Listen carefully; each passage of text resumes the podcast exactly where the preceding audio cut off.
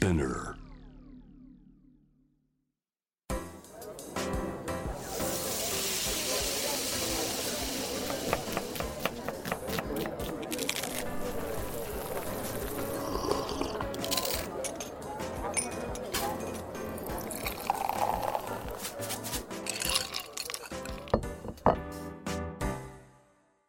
味な副音声Voice of Food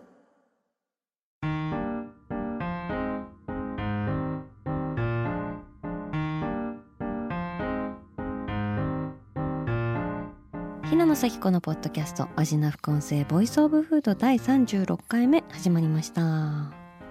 この番組は365日食べ物のことしか考えていない食のしもべことフードエッセイスト平野紗季子が毎回テーマに上がるフードについて熱く語り音楽のライナーノーツみたいに美術館の音声ガイドみたいに食をもっと面白く深く味わうためのトークをお届けする番組です。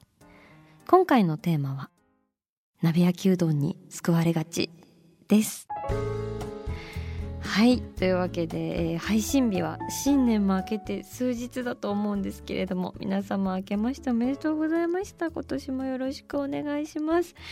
もうおせちが過ぎ去りお雑煮も過ぎ去りお餅は食べ過ぎ。七草会はもう間もなくというおめでたく清々しい新春の日々ですがそんなことは関係なく今回の味の副音声のテーマは鍋焼きうどんです。なんでだよっていうね。まあ、なんでかは置いといて。えー、私ね鍋焼きうどんというものが本当にものすごく好きなんです。まあ、うどん自体も大好きなんだけど特にあのコンビニの鍋焼きうどんというものにすごく肩入れをしている自分がいて、まあ、冷凍庫の常備品といえば、まあ、セブンイレブンの金のマルゲリータでしょ？あとあんだ餃子っていう餃子屋さんの冷凍の水餃子ですね。あといつまでたっても使われない長ネギの青い部分とそれからコンビニの鍋焼きうどんですね。あとね最近はあのハーゲンダッツハーゲンダッツのバータイプのアイスの冬限定ザッハトルテっていうのがもう本当にすんごい美味しくて。なんかね濃厚なハイカカオチョコレートアイスをパリパリのチョコレートコーティングで包んでんだけどさその内なるアイスと外側のコーティングの間にもうトローンって甘酸っぱいアプリコットソースが収納されてるわけ。でそれがさなんか冷凍なのに全然固まらないでとろんってとろけてくるのねその甘酸っぱさと濃密なチョコレート味のこのコンビネーションもう本当に最高でちょっとこれはねたまらないなっていう感じで今感動して食べてるんですけれども。まあ押村子は最後のラスト1割くらいのところになぜかアプリコットソースが浸透してなくて、まあ、クライマックスでチョコだけになっちゃうというこうちょっとした爪の甘さみたいなのを感じるのを私3回くらい経験してるんですけど。でまあどんだけ食べてんだって感じなんですけどあの期間限定商品なのでね是非皆さん見つけたら買いです。あの本当損ないと思います。あのコンビニの限定商品っていうのは流れ星なんでねあの見つけたら即買うっていうのを習慣にしていただければと思います。はい話それまくりだよねっていうあの鍋焼きうどんですよねあの私はコンビニの鍋焼きうどん大好きですということであのもう何度お命を救っていただいたかわからないみたいなご恩があるわけなんですが もうねこう仕事が遅くまでになって飲食店はおろかスーパーも閉まっちゃってお腹だけは空いててそういうもう石ころ状態の時にですよ鍋焼きうどんっていうのはしみるんだよね。やっぱねお弁当とかカップ麺だとちょっとなんかこう寂しい気持ちになるんですけど鍋焼きうどんだとこうちゃんと心まで届くんだよね。でそれなんてかなっていうふうに考えてたんですけど私は気づきました多分ね火で温めるからだと思いますまあ、今 IH も使えますけど火で温めた熱々の汁物を食べるっていうのはねこうめちゃくちゃこう心の柔らかい場所に土足で上がり込んでくるような癒しの力があってやっぱねマイクロウェーブじゃなくてファイヤーなんだなって思うんだけど。あの本当火の力ってすごいのよっていきなり火について語り出しちゃうけどやっぱねファイヤーを手なずけた動物は人類だけですからね。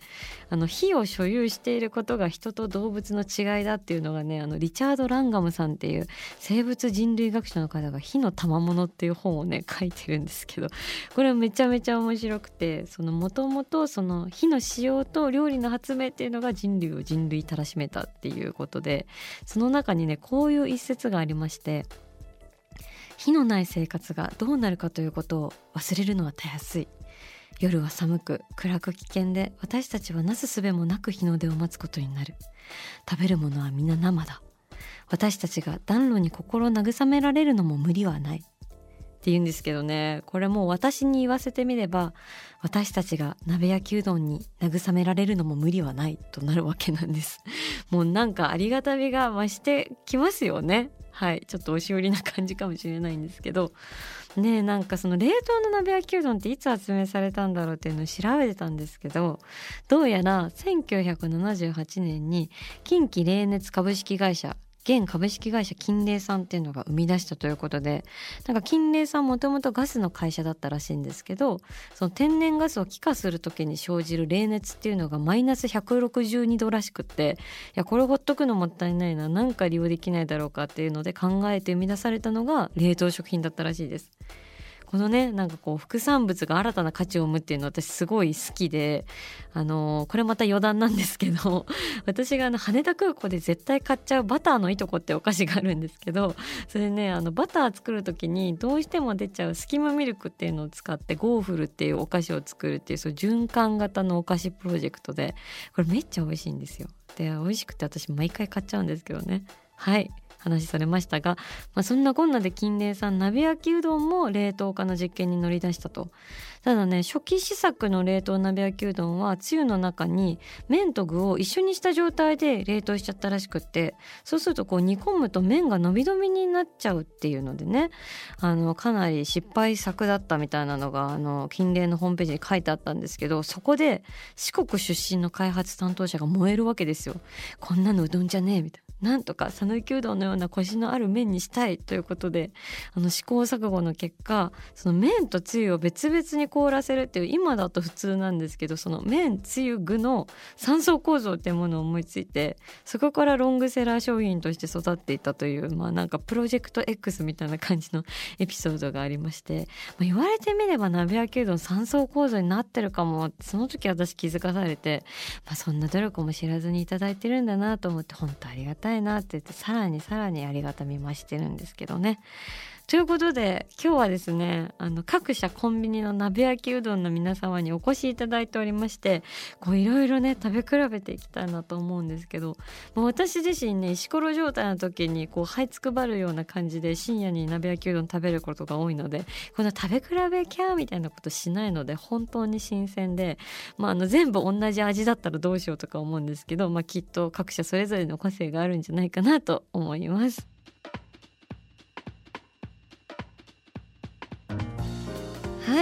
じゃあ最初にお越しいただいたのは、えー、ローソンの鍋焼きうどんさんです。わー。こんにちは。はいもうだいぶ顔なじみっすね。あの一番食べてる鍋焼きうどんローソンの鍋焼きうどんさんです。なぜかというと家が一番近いから。はい。というわけであのいただきたいと思うんですが。いいねこのあの箸を割る音ね。はい。じゃあいただきます。まずスープをいただく。うん。ローソンの鍋焼きうどんですね。なんか深夜の味って感じがするんだよな。もうさ足先とかさ手とかさ全部冷えて家帰ってきてさ真っ暗な家のさ電気カチッてつけてさチチチって言ってさあの火で鍋焼きうどん温めてさ食べる感じ？いやありがとうだよね。ただきます。うん。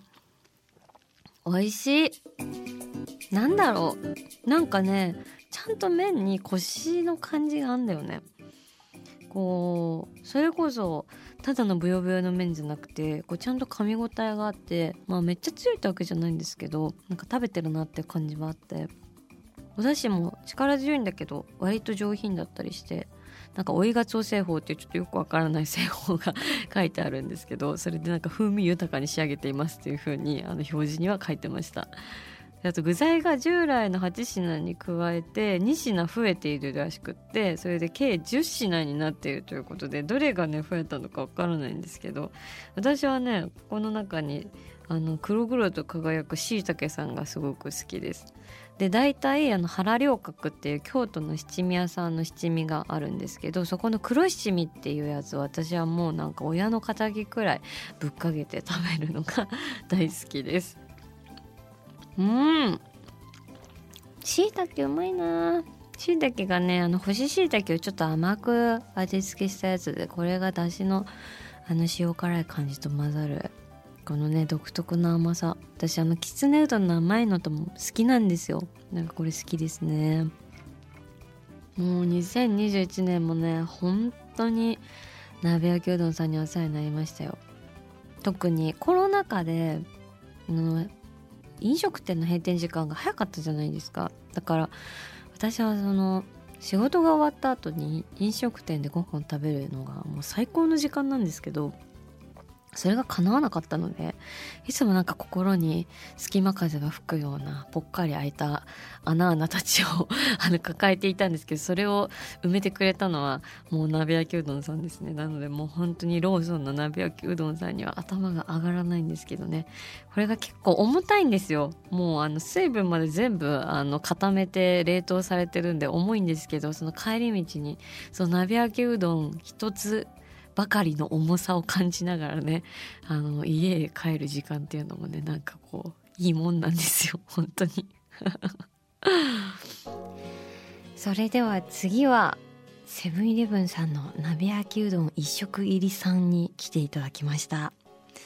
こんにちは。あーなんか上品な見た目してますね。あのねかまぼこがローソンはあのピンクの縁取りのかまぼこなんですけどセブンイレブンのやつはこうシックなあのちくわみたいな色のかまぼこ？わかるかな？茶色いです。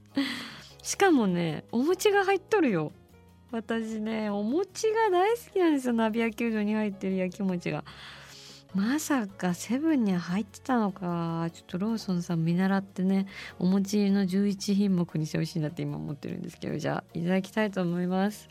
まずはスープから飲むか。うん。あカツオの風味がすごい効いてますね。ローソンに比べて。ちょっとローソンのもう一回飲んでみよう。あー。なるほどなるほど。ローソンがねこうオールラウンドだしみたいな感じでいくとえー、セブンイレブンはかなり派手めなかつおだしって感じですね。バシみたいなこうカツオもそうだけどあの節何々節の味が結構ガツンってくるこう華やかで艶やかな感じ。あなるほどね。面白いね。やっぱセブン派手だね。うーん。あだってなんかねウルメ節サバ節とかも入ってるんだって。で指宿産の花ガツオを追いガツオとして使っているということで。なるほどね。ウルメ節サバ節も入ってるんだ。これはド派手な感じでいいですね。ちょっと麺も食べてみるよ。うん。麺ももちもち。ちょっとローソンのより太いかも。ん？どうだろう。あー比べるとですね今平野隊員はローソンとセブンの麺の太さを比べているんですけれどもややセブンの方が太いかも。ちょっと分厚いですね麺も。えー、面白い。やっぱキャラ全然違うんだね。なんか同じように感じるかもしれないなと思ってたんだけど。全然キャラ違いますね。しかもお餅いるし。おいお餅。うん。うん。餅うめどうしよう。私ローソンの鍋焼きうどんが大好きだったんですけどもしかしたらセブンの方が好きかもしれないって今なってる。わかんない。熱々のもの順に美味しく感じてるだけかもしれないけど。わかんないけどうんローソンは450円、セブンイレブン451円。ほぼ変わらないですね。まあ味も比べなければそんなに変わらない。でもしかしセブンイレブンには餅が入っているという。焼き餅が入っているというね。うんあとかまぼこがおしゃれっていうね。かまぼこが大人っていうね、ピンクかまぼこが好きか、えー、茶色い大人のかまぼこが好きかっていうのでちょかまぼこも食べ比べしとくか。まだちょっとローソンのかまぼこは食べてなかったんで。ローソンのかまぼこ。うん。ピンクかまぼこっていう感じで。いいっすね。美味しい。見た目の雰囲気はねあのまあほぼ一緒なんですけどやっぱかまぼこがピンクか茶色かで相当トータルのイメージに影響するんだっていうことを学びましたね。やっぱこう超ラメラメのピンクリップかちょっと大人系のボールドブラウンかでだいぶ顔の印象変わるぜみたいなことを今証明されてる気がしますね。うーんかまぼこ問題あるね。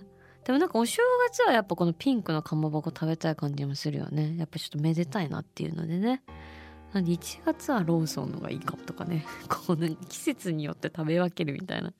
なんかいろんなバリエーションも広がってくるかなっていう可能性を今感じてるんですけど。卵焼きも食べてみよう。卵焼きローソンどんな味だっけ？うん。うん。ローソンの卵焼き美味しい。甘くはないですね。美味しい。あの素朴な卵焼きっていう感じで。えー、セブンはどうでしょうか？ん。なんこれ。うん。なんか食感が。あ卵焼きっていうかだし巻きって感じかも。バフってしてる。全然違う。えー、マジか。しかも分厚さも全然違う。セブンの方が2倍くらい分厚い。へえあとねセブンの方が黄身が弱い。多分あのだからこれもそうかも。ローソンは黄色い卵焼きっていう感じ。ピンクのかまぼこ。黄色い卵焼きみたいな。全然違うんだな。ではファミリーマートさんがいらっしゃったようなので。うわ。やったー。では最後の鍋焼きうどんさん、えー、ファミリーマートの、えー、鍋焼きうどんさん来てくださいました。こんにちは。9品目の彩り具材が入った鍋焼きうどんさんです。どうも。どうも。こんにちは。わあまたなんかね違いますね。えー、かまぼこはローソンと一緒でピンク。しかし、えー、お餅が入っているところはセブンと一緒ですね。ちょっとまず出汁からいただきたいと思います。うん。美味しい。先生分かりました。これね。ファミマはちょっと昆布が強いかもしれないです。適当言ってたらすいません。でもあのもちろんカツオの風味もあるんですけど結構昆布も効いてるかも。うん。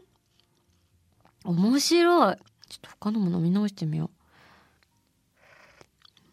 う。うん。ローソンさん。うん。セブンさんやっぱカツオ効いてますね。そして味が濃い一番。ファミマさん。うん。カツオと昆布のちょうどいいシンフォニー感がありますね。これバランサーですねファミマさん。すごいねやっぱだし一つでも全然味違ってくるんだなっていうことに今ときめいてるよ私は。じゃあ麺いただきたいと思います。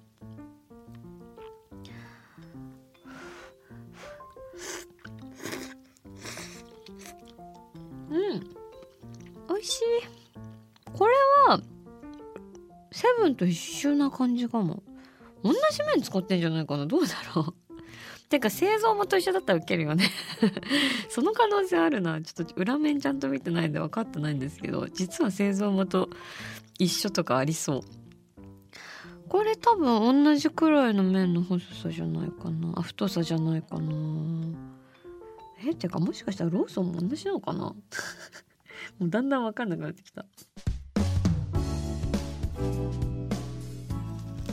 えちょっとあの今持ってきてもらったんですけどね。あのそれぞれのパッケージを。なんとですね えっとローソンの製造元金麗でした。さっきの金麗です。金麗とローソンの共同開発商品です。はい。そしてですねセブンイレブンの製造者金麗です。はい。これ金麗とセブンの共同開発でございます。すごいねこれ。そしてですね鍋焼きうどんはい、こちらもですねなんと金麗とファミリーマートの共同開発商品ということで全部金麗じゃんっていう今驚きのもうこの鍋焼きうどん業界というのは金麗に牛耳られているこということがですね。今事実として発覚しまして私は金麗さんの手のひらで踊らされていたということが気づきました。だから多分やっぱこのねあの麺の感じとか一緒なのはやっぱこの金麗のあのもともとそのあの開発担当者の方が讃岐うどんをなんみたいなコシのある麺にしたいぜって言ったのがやっぱ息づいているあのやっぱりその同じ麺なんだと思います。はい。もうちょっともしかしたらローソンちょっと細めで開発してるんじゃないかなって思いますけど。まあ、あとでも出汁はね確かに違いますね。やっぱ多分あのそれぞれのブランドによってあの作り方とかオーダーの仕方多分違うと思うんであのそれをかなりあのそれぞれのキャラクターが出てきて面白いなと思うんですけど まさかの全部同じとこで作ってたっていうね全員兄弟だったっていうねこんななんか各社ライバルですみたいな感じで見せかけといてさ全員同じ家で生まれてたっていうね なんか今明かされる真実って感じで私はかなりテンションが上がってるんですけどでもさそれぞれでさ卵焼きも違うのよ。あのファミマの卵焼きはね、えー、ローソンのちょっと薄めのやつと,、えー、とセブンの分厚めのやつのちょうど間みたいな感じだね。うんいただきます。うん。美味しい。間感ある。そしてなんと、えー、餅好きに朗報なんですがファミリーマートさんもお餅入ってます。ありがたい。そっか私知らなかったけどさ私が一番好意にしてるローソンさんだけ餅入れてくれてなかったんだね。入れてよっていう。どうせその工場の中あるんでしょお餅って。なんか入れてよって今。すごい思いがほとばしってるんですけれども。あしいたけちょっとしいたけ食べてみるね。うん。ファミマのしいたけは生のしいたけだ生のしいたけっていうかそのあの甘く煮た干ししいたけじゃなくてフレッシュなしいたけに火を通したやつ。なんか味もあのしいたけの味がします。あの甘く煮つけた椎茸の味じゃなくてフレッシュな椎茸の味がする。鍋に入ってるしいたけの味。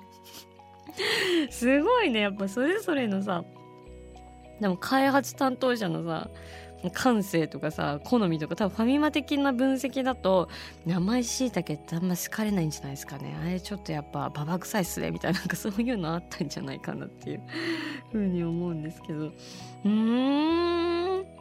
いや食べれば食べるほどなんかそれぞれの個性が浮き出てきてめちゃくちゃ面白いですね。はあ楽しい。ぜひ皆様もあの3種類あの鍋焼きうどん買ってきて一番自分の好みはどれかっていう超ニッチなバトルをしてみてほしいなって思います。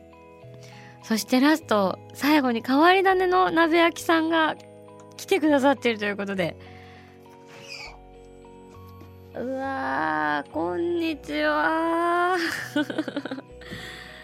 キャー。うわめっちゃ美味しそう。えー、ファミリーマートの和風だしの効いた牛肉カレーうどんさんです。きゃーなんかもうさっきまでさだしたちが上品にやってたのにさそのだしのさあの黄金色をさ塗りつぶすかのようなカレーの香りがもう今スタジオ内に漂っててもうなんかみんな叶いませんみたいな。カレーで塗りつぶされちゃいましたみたいな。あのカレーの威力に今やっぱ打ちのめされてるんですけどめちゃくちゃうまそうですね。あの一口いただきたいと思います。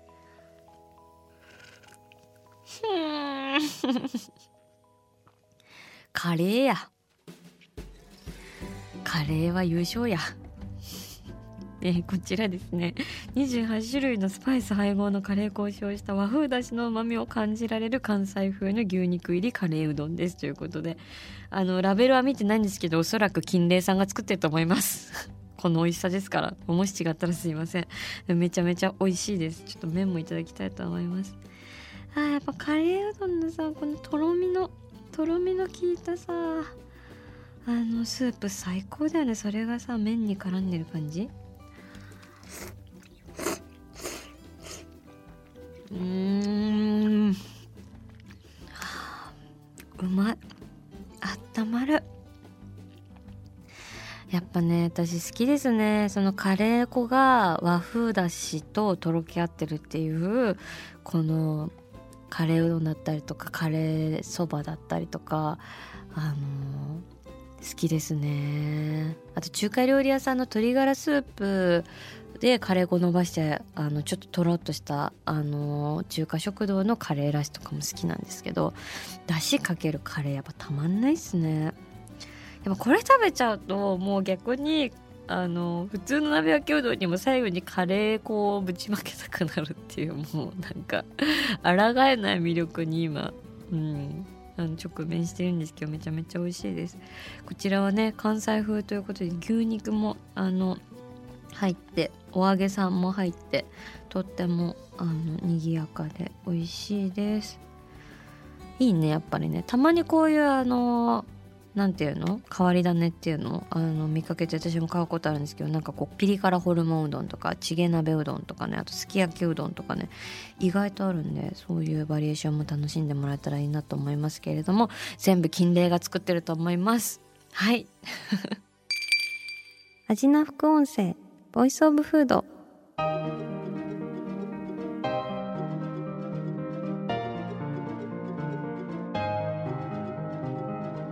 というわけで今回は鍋焼きうどんに救われがちというテーマでお送りしてコンビニの鍋焼きうどんばかりが登場しましたがまさかのね金麗オールスターズだったということに、あのー、感動しております。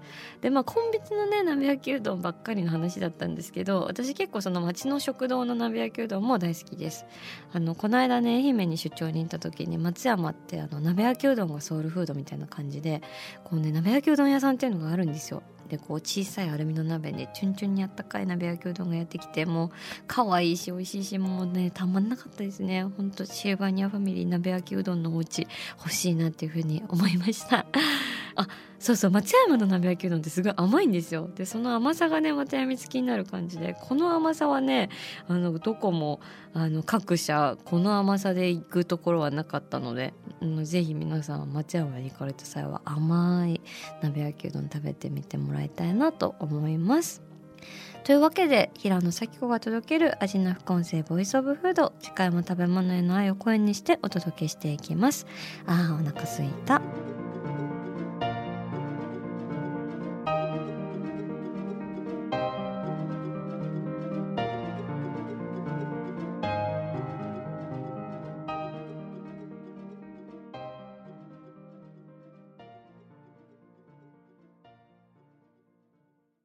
ここで SPINEAR からのお知らせです。 SPINEAR では企業やブランドの魅力やストーリーをポッドキャストとして制作配信するお手伝いをしております。ポッドキャストを通してお客様とのタッチポイントの創出とエンゲージメントを向上させてみませんか？お問い合わせは概要欄の URL かスピナー .com の SPINEAR Branded Podcast からお願いします。